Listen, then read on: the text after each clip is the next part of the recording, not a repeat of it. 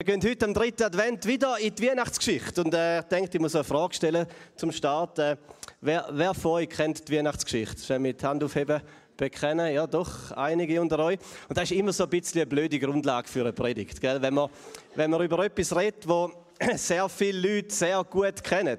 Und äh, ich meine, mir geht es nicht anders. Ich habe die Weihnachtsgeschichte schon tausendmal gehört äh, bist schon als Kleinkind damit imprägniert und eingehüllt worden. Gell? Und äh, einige von euch geht sehr ähnlich. Und die Weihnachtsgeschichte gibt es ja in tausend Formen als Bilderbüchli. Mein Favorit war immer mit möglichst wenig Text. Ich bin so ein Comicleser äh, ohne Text, einfach nur mit Bildchen. Ähm, dann gibt es die Weihnachtsgeschichte als, äh, als äh, Audio-Zeller-Weihnacht, ähm, für die, die mal noch einen Kassettenplayer hatten. Auf Kasse äh, CD-Player, auf Kassetten gibt es sie auch. Äh, als als Film, als Video. Äh, man findet es auf Spotify als Musical, gell, nächstes Wochenende. Sogar gibt es so die Weihnachtsszene ähm, in, in, in äh, Echtgröße begehbar in der Waldeck mit echten Ochsen. Dort sind wir mit den Kindern mal Ähm, und wenn man so den Satz hört, es begab sich aber zu jener Zeit. Gell, denn für einige ist das ganz so sentimental, nostalgisch.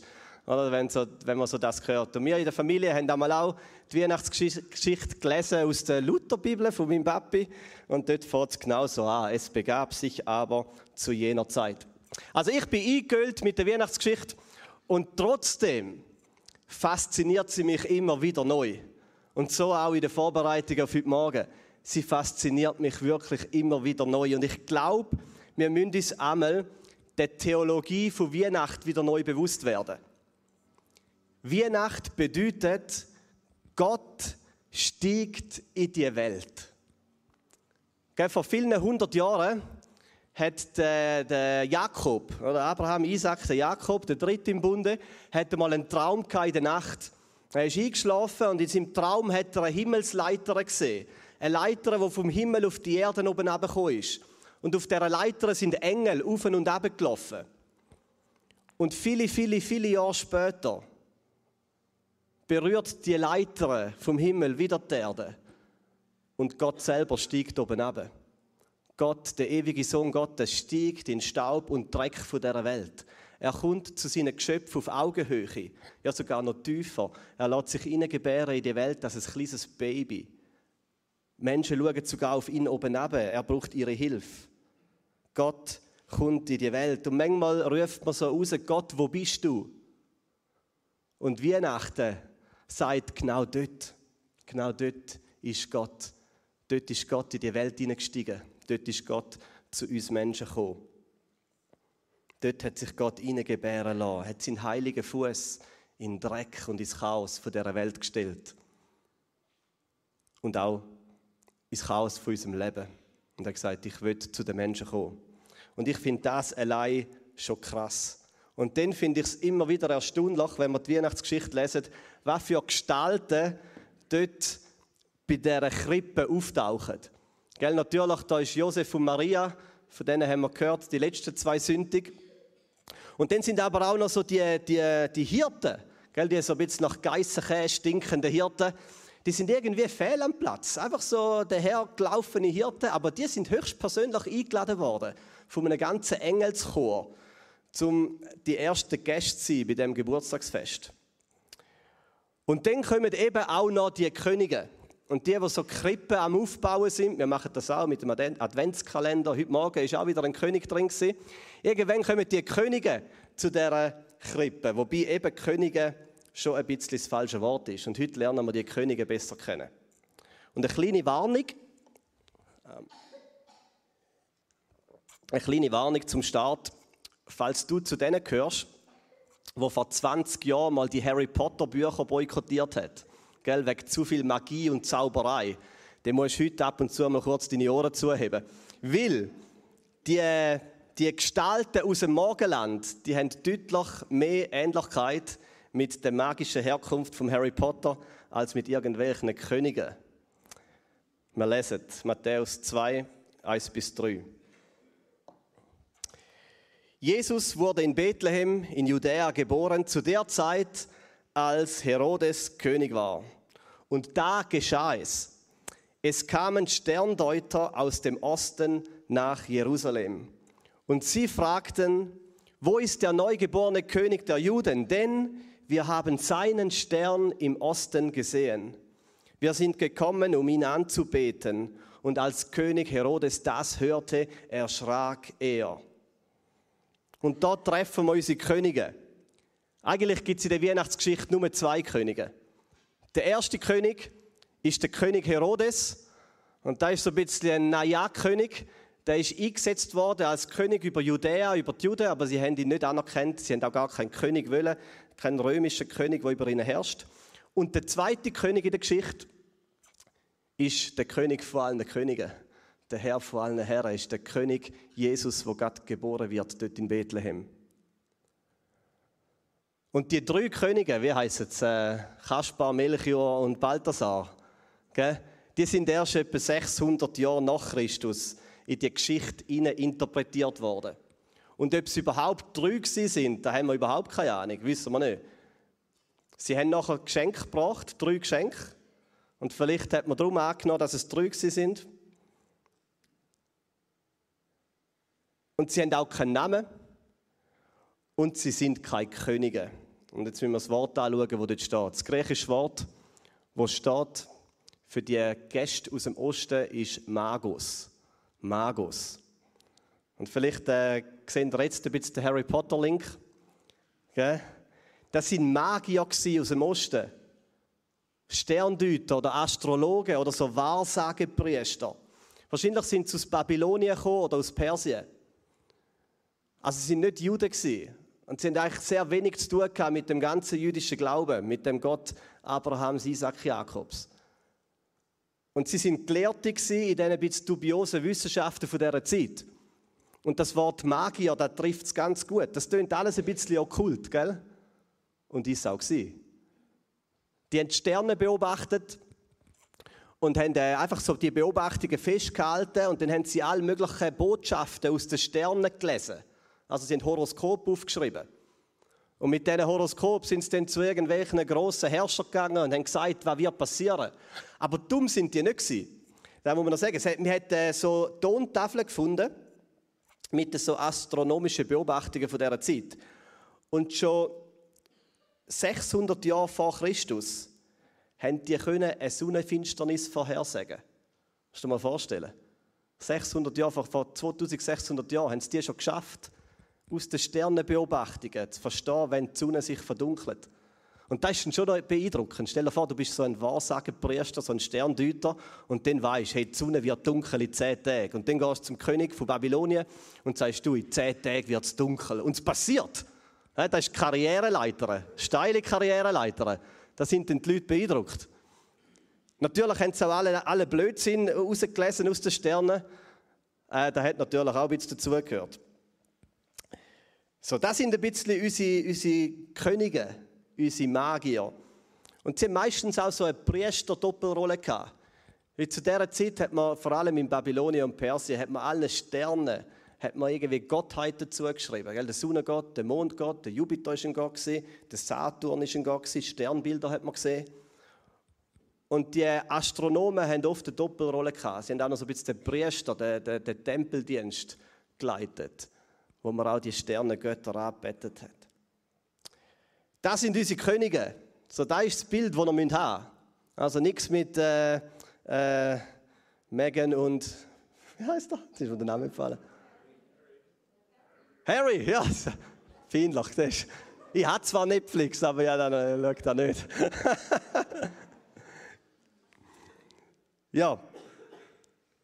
Also das Bild, das wir haben, ist so Wahrsagepriester. Das ist das Bild. So ein bisschen dubiose Personen, aber schlaue Personen. Und jetzt passiert es. Die sind am Beobachten von diesen Sternen. Ich denke jetzt irgendwo in Babylon, schauen in den Himmel rauf, schreiben ihre Horoskop und wo sie so am Beobachten sind von diesen Sternenkonstellationen, da passiert es. Gott redet zu ihnen. Gott redet zu ihnen. Und er schickt keinen Engel, wie zu den Hirten, wo ihnen sagt, dort in Bethlehem wird der Messias geboren. Freud für die Welt. Er schickt ihnen auch nicht ein Schnipsel aus der Bibel, irgendein Papyrus-Schnipsel, Hätte er können. Buch Micha zum Beispiel, wo steht im Buch Micha, ähm, und du Bethlehem, aus dir kommt einer, der über ganz Israel als König herrschen soll. Steht in Micha 5, Vers 1. Wäre auch noch gut gewesen. Aber Gott macht beides nicht. Gott lässt eine spezielle Sternenkonstellation entstehen, wo die Sterndeuter dann auslesen, ein neuer König der Juden wird geboren. Gott redet sterndeuterisch. Und da muss man schnell einsacken lassen. Gott redet ihre Sprache. Gott spricht zu den jüdischen Hirten durch Engel und zu den fremden Astronomen durch einen Stern. Gott spricht ihre Sprache. Sie sind also am Beobachten von den Sternen und dann schreiben sie eins für ein Horoskop. Und das Horoskop, das heißt, ein neuer König der Juden wird in Judäa geboren. Und da lesen sie aus den Sternen. Und Gott hat wollen, dass sie da aus den Sternen lesen. Gott hat sie angezogen, dort nach Bethlehem zu seinem Sohn Jesus. Und jetzt gibt es alle möglichen Theorien mit dem Stern von Bethlehem, gell? Was da genau war, ähm, da kann man, kann man googlen. Kommen wir auf einen Geo-Artikel. Es kann sein, dass es im Jahr 7 vor Christus so eine Sternenkonstellation gegeben hat, eine dreifache Konjunktion, sagt man, wo der Jupiter mit dem Saturn übereingekommen ist im Sternbild der Fisch und der Erde hat sich auch noch im gleichen Tempo mitgetragen und so ist so ein großer Stern entstanden. Also da kann man noch Retour äh, beobachten. Da weiß man, dass das passiert ist. Und es könnte sein, dass das der Stern war. Es gibt auch noch ein paar andere Theorien. Spielt aus meiner Sicht nicht so eine Rolle. Was der Punkt ist, Gott redet ihre Sprache. Gott redet ihre Sprache. Und genauso macht es Gott heute noch. Gott spricht deine Sprache. So eins von meinen allerersten Erlebnissen, die ich gemacht habe, mit, mit Gott ist im Jahr 2006 in Schweden. Das ist ein Zeitchen her. Wir sind dort mit einer Gruppe da von der, von der Kille auf Schweden gegangen, Kanu wandern. Und das heißt wirklich so, Kanu wandern. Da haben wir ein Kanu gehabt, wir sind irgendwo im Nirgendwo in Schweden und haben Kanus mit Rädli. Also wir konnten Rädli können unten ans Kanu binden. Und dann ist man über einen See hineingepaddelt und wenn der See fertig war, hat man die Rädli ans Kanu gemacht und musste zum nächsten See wandern. Und da war zum Teil wirklich so zwei oder drei Kilometer, gewesen, wo man das Kanu hat müssen, müssen in den nächsten See hineinschieben Und wir sind einfach wirklich ab vom Schuss gewesen. Keine, keine Häuser, keine Strom, Strommäste, einfach nichts mehr. Keine Zivilisation, nichts. Und wir haben das ganze Essen, wir sind eine Gruppe von zwölf Personen, das ganze Essen müssen mitnehmen für die Zeit. Alles schön rationiert und eingepackt. Aber für einen Tag, hm, für einen Tag haben wir nur Reis dabei gehabt. Nur Reis. Und die Idee war von ähm, ihr, die das geleitet hat, dass wir an diesem Tag fischen. An diesem Tag fischen wir und am Abend gibt es, der Kevin ist auch mit dabei, er lacht. Am Abend gibt es Reis und Fisch. Und ähm, ich, als kleiner Bub, habe viel gefischt. Wir sind aufgewachsen neben einem kleinen Bach, Mühlenbach hat er geheißen, und schon mit dem besten Kollegen der Schulzeit, mit einem Stecken, haben wir so unter den Stein gestochert und mit dem Netzli Fisch gefangen. Ich habe immer eine Fischerroute ich habe einfach gern gefischt. Und wirklich, ich habe viel Erfahrung im Fischen, ohne etwas zu fangen. Äh, Stunden, wirklich, äh, stundenlang habe ich gefischt und nichts gefangen. Und als ich da gehört habe, dass man am Abend äh, Fisch essen, habe ich gedacht, ja, vergiss es. Nein, äh, Reis. Es gibt Reis. Das ist so meine feste Überzeugung. Zwölf Personen Fisch. Ich denke, nein, da geht unmöglich, dass wir genug Fisch fangen, dass wir da genug zu essen haben. Also der Tag ist gekommen, der Reistag. Ich bin am Morgen, ich habe wirklich da aufgeschrieben dort, ich bin am Morgen um 4 Uhr aufgestanden. Hoch motiviert und habe angefangen zu fischen. Wir sind mit dem rausgepaddelt, auf, äh, mit dem Kanu rausgepaddelt auf den See und haben gefischt und haben gefischt und haben gefischt. Und Stunden sind vergangen und kein Fisch. Erst nach ein paar Stunden schreit es so über den See. Einfach so ein Jubelschrei, so Fisch, oder? Wir sind alle mit dem Kanu dort hingegangen und dann ist der erste Fisch rausgezogen worden, so ein 15 cm Egli. Und dann habe ich angefangen zu rechnen. Ja, so Mathematik in mir. Äh, angefangen zu rechnen. Zwei Stunden, ein Fisch. Oder fast drei Stunden ein Fisch. Noch irgendwie, ja, vielleicht fünf, sechs Fisch. Und denkt, okay, Reis. Es gibt Reis. Also, die Überzeugung ist gewachsen in mir, es gibt Reis. Und ich habe so ein bisschen zynisch gedacht, ja, ja, Gott wird schon schenken. Also der, der, der Glaube von ihr, was geleitet hat, und denkt, na ja. Doch dann ist es plötzlich losgegangen. Irgendwie so ab Morgen um 9 oder 10 wirklich ein Fisch am anderen. Die Fischer hat reingehabt und ein Fisch hat abgebissen. Bei allen, außer bei mir. ich habe gefischt wie ein Holen. Einfach nichts. Ich meine, der eine hat, hat nur einfach ein Holzstück, Silch dran gebunden, hinterm Kanu nachgeschleppt mit zwei Höcken dran und an beiden Höcken ein Fisch. Ich nicht. Kein einziger Fisch. Nicht gefangen. Dann habe ich nicht einmal so einen kleinen 10 cm Nichts. Dann habe ich gedacht, okay, okay Gott, das ist jetzt vielleicht so die Lektion für meinen Unglauben. Gell? So, ja, es geschehe dir nach deinem Glauben, äh, also bist du ein Riesesser am Abend. So. Das war so ein bisschen mein äh, Fazit. Ich dachte, ja gut, ja gut. Ich habe es nicht geglaubt und äh, sie hat, die da geleitet hat, hat wirklich einen grossen Glauben gehabt und die Fische sind gekommen. Und dann irgendwann, irgendwann am Nachmittag bin ich dann mit dem Kanu mit, mit jemandem zusammen nochmal auf den See rausgepaddelt und wir hatten den Haken drin gehabt. Ist nichts passiert, also eben, so wie man halt fischt. Und dann hat er plötzlich so ein Gebet ausgesprochen. Ein simples, kleines Gebet. Er hat gesagt, Herr, bitte schenk uns einen Fisch. Und zack, wirklich in dem Timing hat es an den Angel gerissen. Und es hat richtig festgerissen. Wir haben so gezogen und dann gemerkt, ui, da ist, äh, da ist, da ist kein 10 cm Und dann haben wir, haben wir die Angel reingezogen und dann ist, ist dort ein 60 cm langer Hecht äh, äh, am Haken gewesen. Und wir haben dann ins Boot reingezogen und an Land, haben recht lange gebraucht, bis wir den tot hatten. Äh, und ein bisschen später, ein bisschen später bin ich äh, mit dem Micha, ist der, ich, nochmal auf den See rausgepaddelt. Und wir haben wieder den, einfach die Angel drin und plötzlich hat es wieder gerissen dran.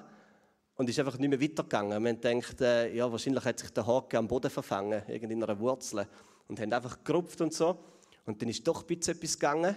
Und dann haben wir weitergezogen und dann sehen wir, dass da wieder einfach ein riesiger Hecht dran ist. Wir mussten sogar die Hängematte vom Land holen, um über den Fisch reinzuwerfen, dass wir den aus dem See gebracht haben. Und ein 75 cm Hecht war an der Angel. Am Abend, am Abend haben wir eine Auslegeordnung gemacht, vor allem, wo wir gefangen haben. Und wir hatten 18 Eglis und die beiden Hecht. Und für mich persönlich war das so ein tiefes Erlebnis mit Gott. Und es klingt ein bisschen unfromm, aber Gott hat durch die Fisch einfach zu mir geredet. Ich habe da wirklich dort festgehalten. Äh, einfach, ich habe gelernt, hey, Gott erhört Gebet. Wenn man auf Gott vertraut, wird er schenken. Und Gott hat das Fischerlebnis zu einem ganz prägenden Moment gemacht in meinem Leben. Ein bisschen später habe ich der Bibel gelesen und ist mir etwas aufgefallen. Und zwar, dass Gott noch recht oft durch Fisch redet. Ist das schon mal aufgefallen? Schon so Matthäus lesen. Einmal haben die Jünger einen riesigen Fischfang gemacht. Jesus hat gesagt, werfen das Netz auf der anderen Seite raus. Und sie haben so viel Fisch ins Boot hineingezogen, dass das Boot fast kaputt gegangen wäre. Ein anderes Mal hat ihnen das Geld gefehlt für ihre Tempelsteuer. Und Jesus hat gesagt, geht, fischt und der erste Fisch, den ihr fangt, schaut dann ins Maul. Und im Maul hat es ein Geldstück gehabt.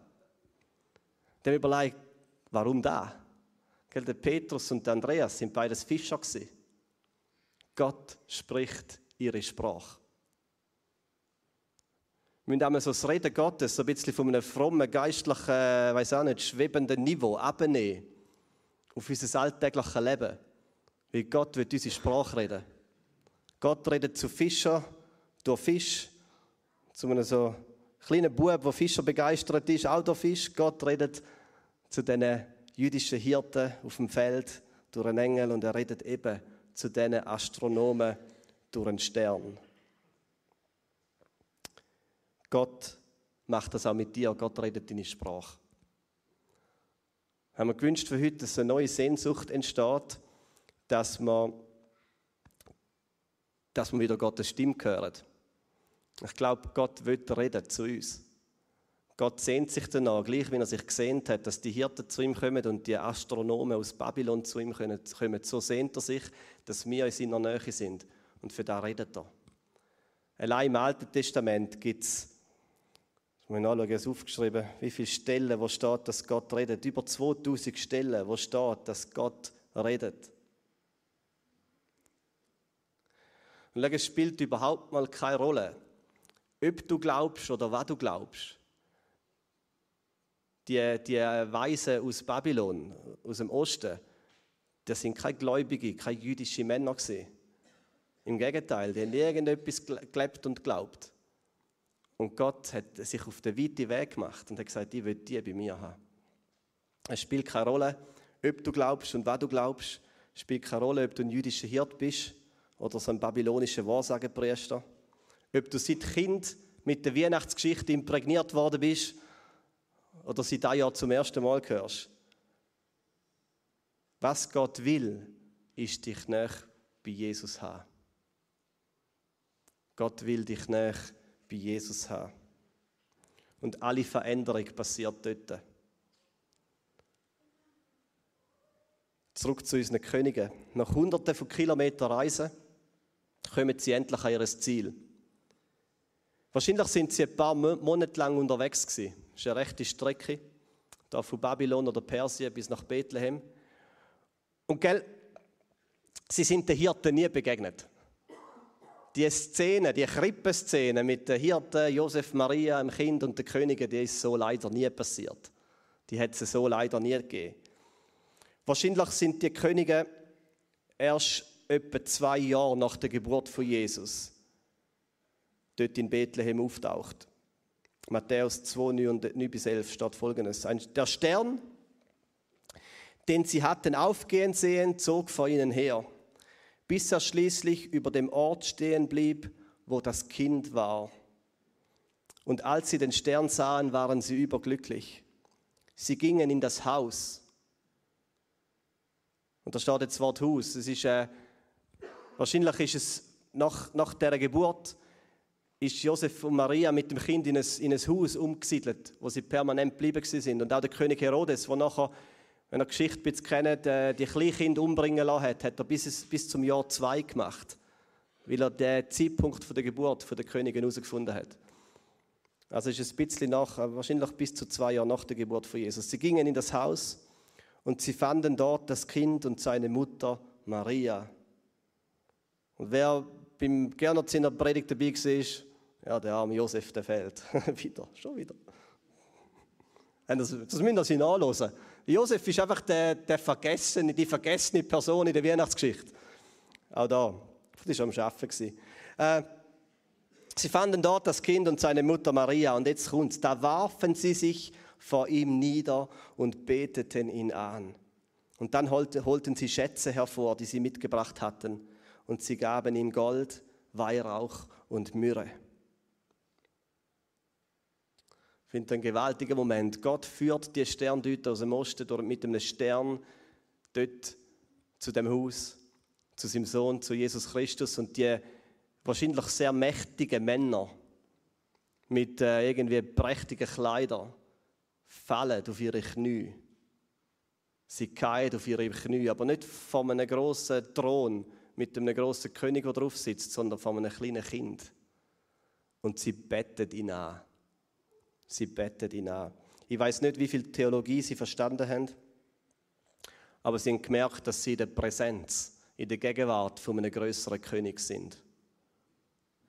Und ich glaube, in dem Moment ist einfach Gottes Gegenwart, sein Geist in den Raum hineingekommen und die Sterndeuter aus dem Osten, die haben gemerkt, da ist der lebendige Gott. Und sie bettet ihn an. Und Ben darf wieder vorkommen. Wenn wir dieses Jahr wieder durch die Weihnachtsgeschichte wandern, dann müssen wir das Göttliche wieder drin sehen. Nicht einfach ein herziges, kleines Kind in einer Krippe, sondern der allmächtige Gott, der auf unsere Augenhöhe oben kommt, der unsere Sprache lernt. Jesus hat Aramäisch gelernt, die Sprache von dem Volk, von seinem Volk. Gott kommt auf unsere Augenhöhe, er kommt auf deine Augenhöhe. Gott lernt deine Sprache. Gott möchte mit dir reden. Und ich habe feste Überzeugung, dass Gott zu dir möchte reden. Und vielleicht hast du Gottes Stimme schon lange nicht gehört. Und dann wünsche ich mir, dass wir heute Sehnsucht einfach miteinander entwickelt und das Gebet, Gott bitte red. Und er hat uns sein Wort gegeben, wir können lesen in der Bibel, Gottes Wort. Und ich glaube, es gibt immer wieder den übernatürlichen Moment, wo der Heilige Geist kommt und einfach sein Wort wie anzündet unserem Herz, dass wir merken, wir stehen in der Präsenz und Gegenwart von dem König von allen Königen. Und vielleicht musst du herausfinden, wie redet Gott zu dir. Vielleicht durch einen Fisch. Vielleicht einfach in deinem Alltag, dort wo du bist, bei einer ganz unfrommen, bei einer ganz unfrommen Arbeit.